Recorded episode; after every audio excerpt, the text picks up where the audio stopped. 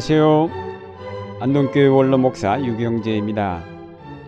히브리서 5장에서 저자는 예수 그리스도가 멜기세덱의 서열을 따라 대제사장이 되셨다고 설명을 하다가 멜기세덱을 두고서는 할 말이 많이 있지만 여러분의 귀가 둔해진 까닭에 설명하기가 어렵습니다라고 하였습니다. 시간으로 보면 여러분은 이미 교사가 되었어야 할 터인데 하나님의 말씀의 초보적 원리를 남들에게서 배워야 할 처지에 다시금 놓여 있습니다. 여러분은 단단한 음식물이 아니라 젖을 필요로 하는 사람이 되었습니다.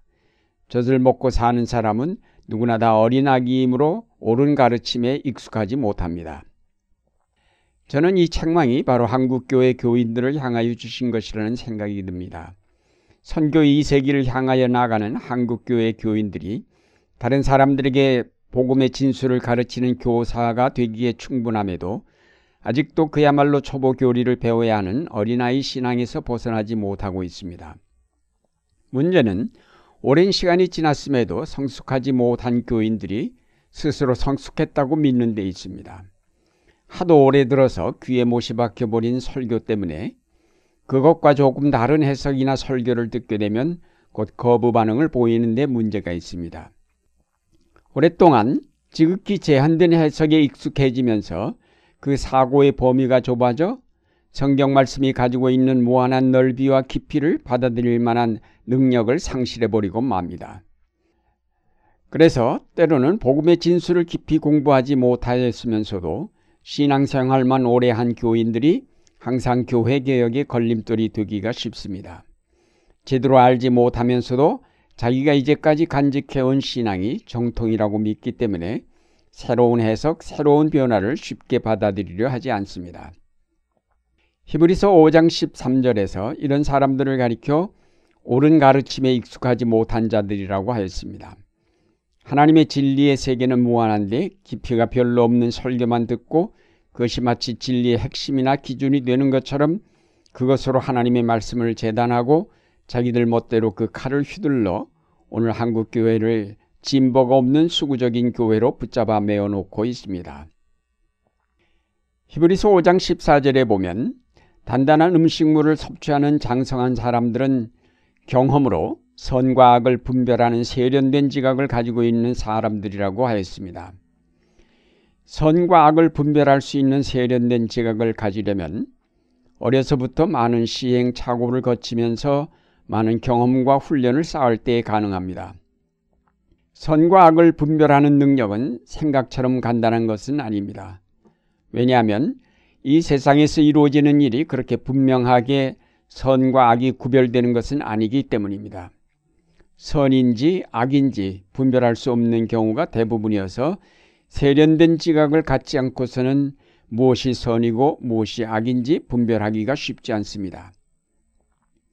특히 정치적인 문제나 그 문제를 일으킨 정치인들에 대한 평가 자체가 쉽지 않은 것이 사실입니다. 이승만 대통령을 독재자로 평가할 것인지 아니면 나라의 기틀을 잡은 대통령으로 평가할 것인지 쉽지 않습니다. 박정희 대통령을 인권을 유린하고 민주화를 후퇴시킨 독재자로 볼 것인지 아니면 경제 발전을 시킨 공로자로 볼 것인지 지금도 엇갈린 평가 때문에 문제가 되고 있습니다. 이런 문제에 대하여 평가가 엇갈리는 것은 평가 기준이 다르기 때문입니다. 가난은 죄이고 경제가 성장하여 잘 사는 것이 선이라는 기준에서 보면 경제를 부흥시킨 대통령은 공로자가 될 것이고 중요한 것은 경제가 아니라 하나님의 형상을 따라 지음받은 인권이며 그 인권이 올바로 실현되는 민주주의 사회가 선이라고 믿는 기준에서 보면 박정희 대통령은 독재자로 평가될 수밖에 없습니다. 문제는 두 평가 기준 가운데서 어느 것이 하나님의 뜻이냐라는 것입니다. 이것을 가려내려면 성경에 대한 상당한 연구가 필요합니다. 물론 어떤 것은 깊은 연구 없이도 분명하게 드러나기도 하지만 우리 사회가 복잡해질수록 성경 말씀을 적용하는데 어려움이 따르게 되고 따라서 더 깊은 연구가 필요하게 됩니다. 하나님의 말씀과 그 역사에 대한 세련된 지각을 가지려면 어려서부터 꾸준한 신앙 생활과 탐구의 생활이 이루어져야만 합니다. 세련된 지각은 어느 날 갑자기 주어지는 것이 아니기 때문입니다. 세련되었다는 것은 많은 훈련과 연습에 의해서만 가능합니다. 제가 한때 사군자를 배웠는데 난을 그릴 때 보기에는 쉽게 그 잎사귀가 그려질 것 같은데 실제로 해보면 쉽지 않습니다. 수많은 연습을 거쳐서만 비로소 속기가 없는 세련된 난잎을 그릴 수 있습니다. 하물며 우리의 지각 능력이 세련되려면 그야말로 피나는 훈련과 노력이 필요합니다. 간단한 기계 하나도 그 원리와 내용을 알려면 한참의 연구가 필요하거늘 하물며 하나님이 이루시는 복잡한 역사를 이해하고 올바로 파악하려면 수많은 시행착오를 거친 연구와 노력이 없이는 어렵습니다. 그러면 어떤 분은 이렇게 말할 것입니다. 예수를 믿는 사람 모두가 그런 세련된 지각을 가질 필요가 없이 목사나 지도자 몇 사람만 가지면 될 것이 아니냐. 그런 사람들의 인도를 받아 교인들은 따라가기만 하면 될 것이다. 사실 그런 세련된 지각을 가진 사람들 몇 사람만 있어도 그 사회가 많이 달라지는 것은 사실입니다. 그러나 우리가 성경에서 보는 대로 일반 대중들이 예언자의 말을 그대로 받아들여 따르지 않았습니다.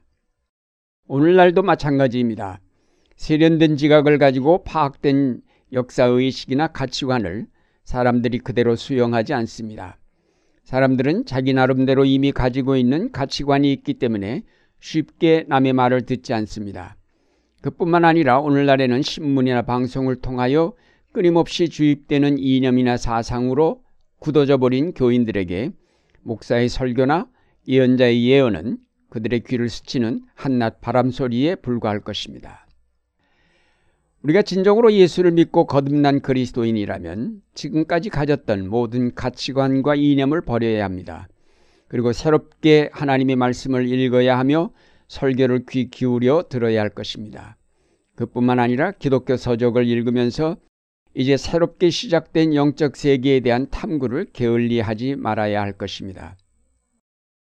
우리가 예수를 믿었다는 사실은 이제까지 경험적으로 쌓아왔던 모든 이념과 가치관을 아무것도 아닌 것으로 여겨서 버렸다는 뜻입니다. 거듭난다는 것은 이제까지 가졌던 모든 것을 다 버리고 완전히 새로 시작한다는 뜻입니다. 예수를 믿는다는 것은 전에는 무심히 보면서 받아들였던 신문과 TV를 이제는 비판적으로 본다는 것을 뜻합니다. 그런데 오늘의 교인들은 그렇게 하지 않고 예수를 또 다른 하나의 가치관으로 받아들일 뿐입니다. 다시 말해서 지금까지 자기가 가져왔던 이념이나 사상 혹은 가치관을 보완해 주는 정도로 예수를 받아들인 교인들이 많다는 말씀입니다. 현대 그리스도인들은 성경을 절대 진리로 받지 않고 여러 진리 가운데 하나 정도로 생각합니다. 그러므로 예수를 믿을 때 회개하는 법이 없습니다. 회개는 지난날이 전적으로 잘못되었음을 깨닫고 뉘우치는 것인데 현대인들은 그렇게 생각하지 않기 때문에 회개하지 아니하며 따라서 거듭나지도 않습니다. 완전히 죽지 않기 때문에 새롭게 태어나지도 않습니다. 이런 교인들이 모여 교회를 이루면 그 교회는 그리스도의 몸인 교회가 아닌 세속적 집단이 되어버려 감투싸움이나 하고 편을 갈라 분쟁하는 집단으로 전락하고 맙니다. 이것이 오늘날 한국교회의 진실이 아닐까 생각해 봅니다. 사랑하는 여러분, 이 시대가 복잡다단할수록 이를 올바르게 분별할 수 있는 세련된 지각이 필요합니다. 이 시대 이 역사의 선과 악이 무엇인지 분명하게 분별하려면 세련된 지각을 갖추어야 할 텐데 우리는 그동안 너무 이런 일을 소홀히 하여 왔습니다. 이를 회개하여야 하겠습니다. 그리고 이제부터라도 좀 더 철저하게 우리 속에 있는 옛 가치관들을 다 쏟아버리고 성경 말씀을 탐구하면서 이 시대를 올바로 분별할 수 있는 세련된 지각을 갖추도록 노력해야 할 것입니다. 이제 세련된 지각을 갖춤으로 가치관이 혼돈된 세계 속에서 결코 흔들리거나 요동하지 않으면서 이 땅에 하나님의 나라를 세워나가시는 여러분의 생활이 되시기를 바랍니다.